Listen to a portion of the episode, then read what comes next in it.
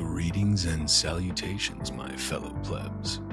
My name is Walker, and this is the Bitcoin Podcast.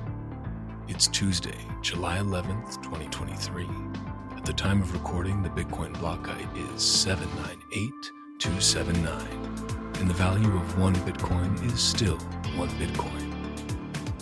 Today's episode is Bitcoin 101 and I'm going to talk about a concept that is easy to misunderstand if you read legacy media like Bloomberg, and that is the Bitcoin halving. So, whether you're new to Bitcoin or still just Bitcoin curious, this Bitcoin 101 episode is for you. And if you are already a Bitcoiner, hopefully this episode gives you some new ideas to chew on. So, without further ado, let's get into it. You've probably heard about the Bitcoin halving, but depending on what you heard or from whom you heard it, you might have the wrong idea.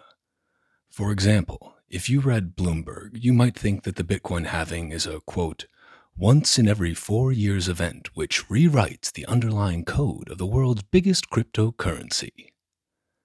The first part of that statement is correct.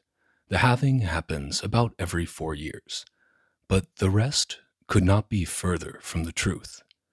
As Pierre Rochard pointed out on Twitter, halvings do not rewrite Bitcoin's code. They have been in Bitcoin's code from the beginning. If you're not following Pierre, I highly recommend you do so. He's a great resource for Bitcoin education, memes, and the occasional New York Times wrecking video He's at Bitcoin Pierre on Twitter. We won't get into all the details of what miners actually do in today's episode, but before we get back to the halving, I want to share one more tweet from Pierre with regard to miners. Quote, it is possible to be simple and accurate. Bitcoin mining rigs perform computational work to finalize transactions on the ledger. This prevents users from spending the same coins twice. This prevention of double spending is one of the key features of Bitcoin, and we'll get into it in greater detail in a later episode. But for now, back to the halving. The Bitcoin halving cycle is a mechanism inherent in the Bitcoin protocol, which, as the name suggests, cuts the reward for mining Bitcoin in half every 210,000 blocks, which is approximately every four years. But how do we know the halving will occur about every four years? Because of the Bitcoin difficulty adjustment.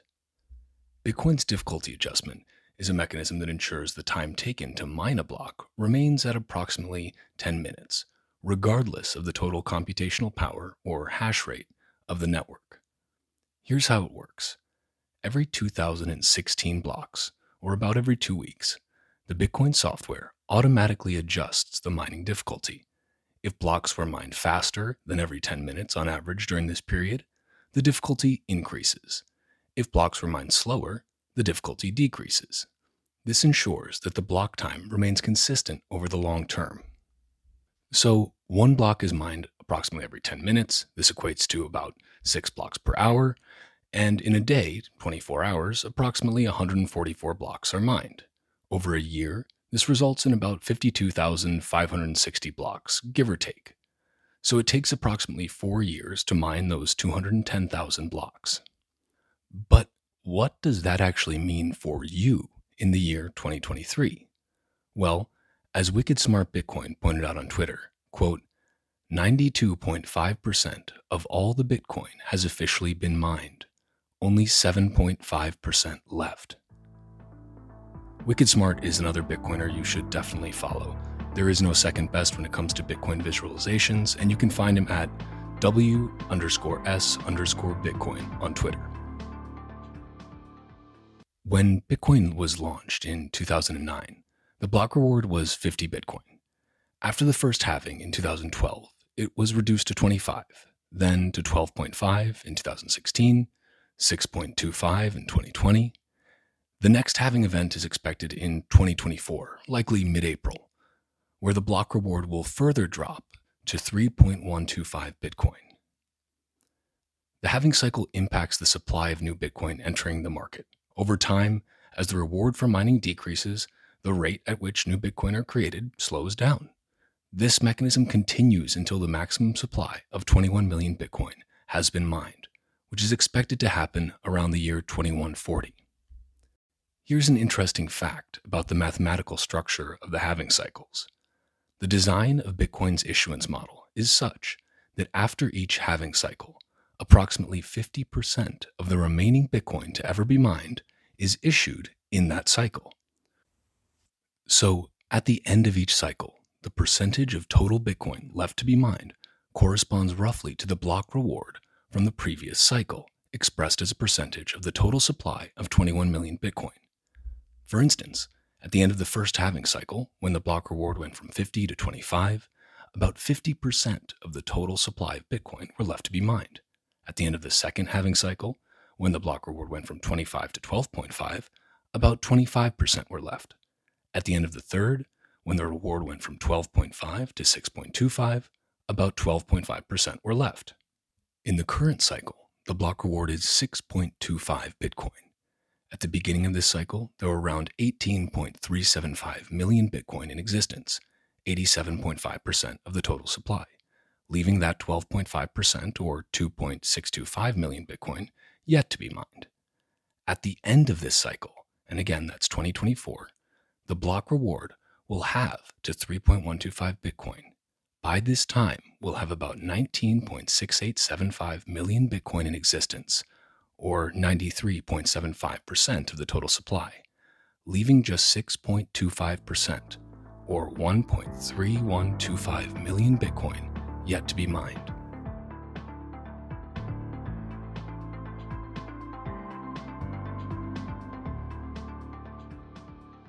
Leaving the numbers aside for a second, let's zoom out and think about this.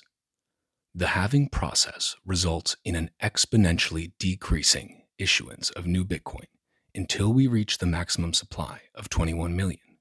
We're already almost 93% of the way there, and only a small fraction of the world right now owns Bitcoin. There are over 25 million millionaires in the USA alone. That means there's not enough Bitcoin that will ever exist for even the present day millionaires in America alone to own a full Bitcoin. Oh, I should also mention it's likely that over 3 million Bitcoin are lost forever, making this absolutely scarce asset even more scarce than 21 million. You don't have to be a PhD economist to understand a simple fact. If demand stays the same or increases, while the supply of new coins decreases, the price in fiat money terms rises. Sadly, most PhD fiat economists don't seem to understand basic supply and demand, but that's a story for a different day.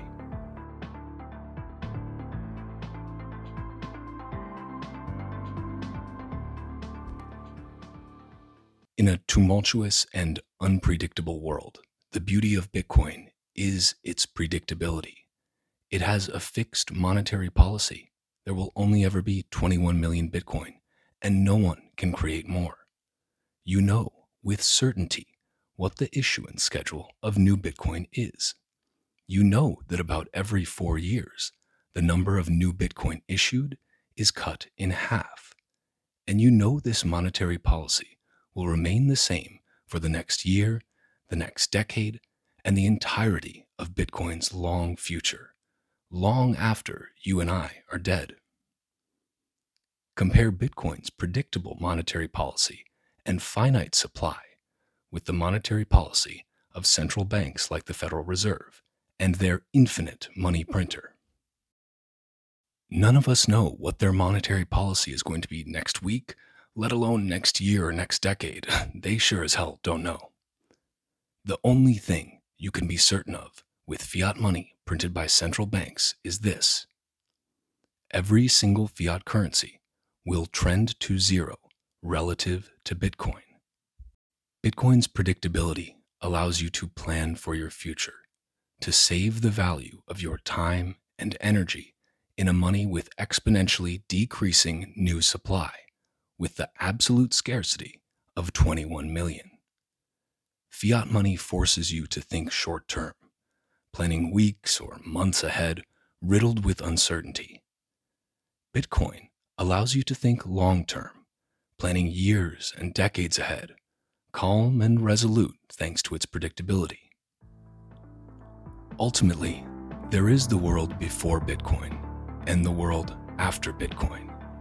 You are lucky enough to be alive at this place in time and space, at this turning point in history. The future is here. Are you ready for it? And that's a wrap on this Bitcoin 101 episode of the Bitcoin Podcast. Hit me up on Twitter at Titcoin Podcast or at Walker America to let me know what you think of the show. To zap me or send me a note on Nostr, go to primal.net slash walker. Or just go to bitcoinpodcast.net and you'll find all these links plus all the episodes. Apparently, in podcasts, people tell you to subscribe and like and turn on notifications and stuff wherever you get your podcasts or on YouTube if you're watching it there. But I'm just going to tell you to do whatever the fuck you want. Bitcoin is scarce. There will only ever be 21 million, but Bitcoin podcasts are abundant. So thank you for spending your scarce time to listen to another fucking Bitcoin podcast. Until next time, stay free.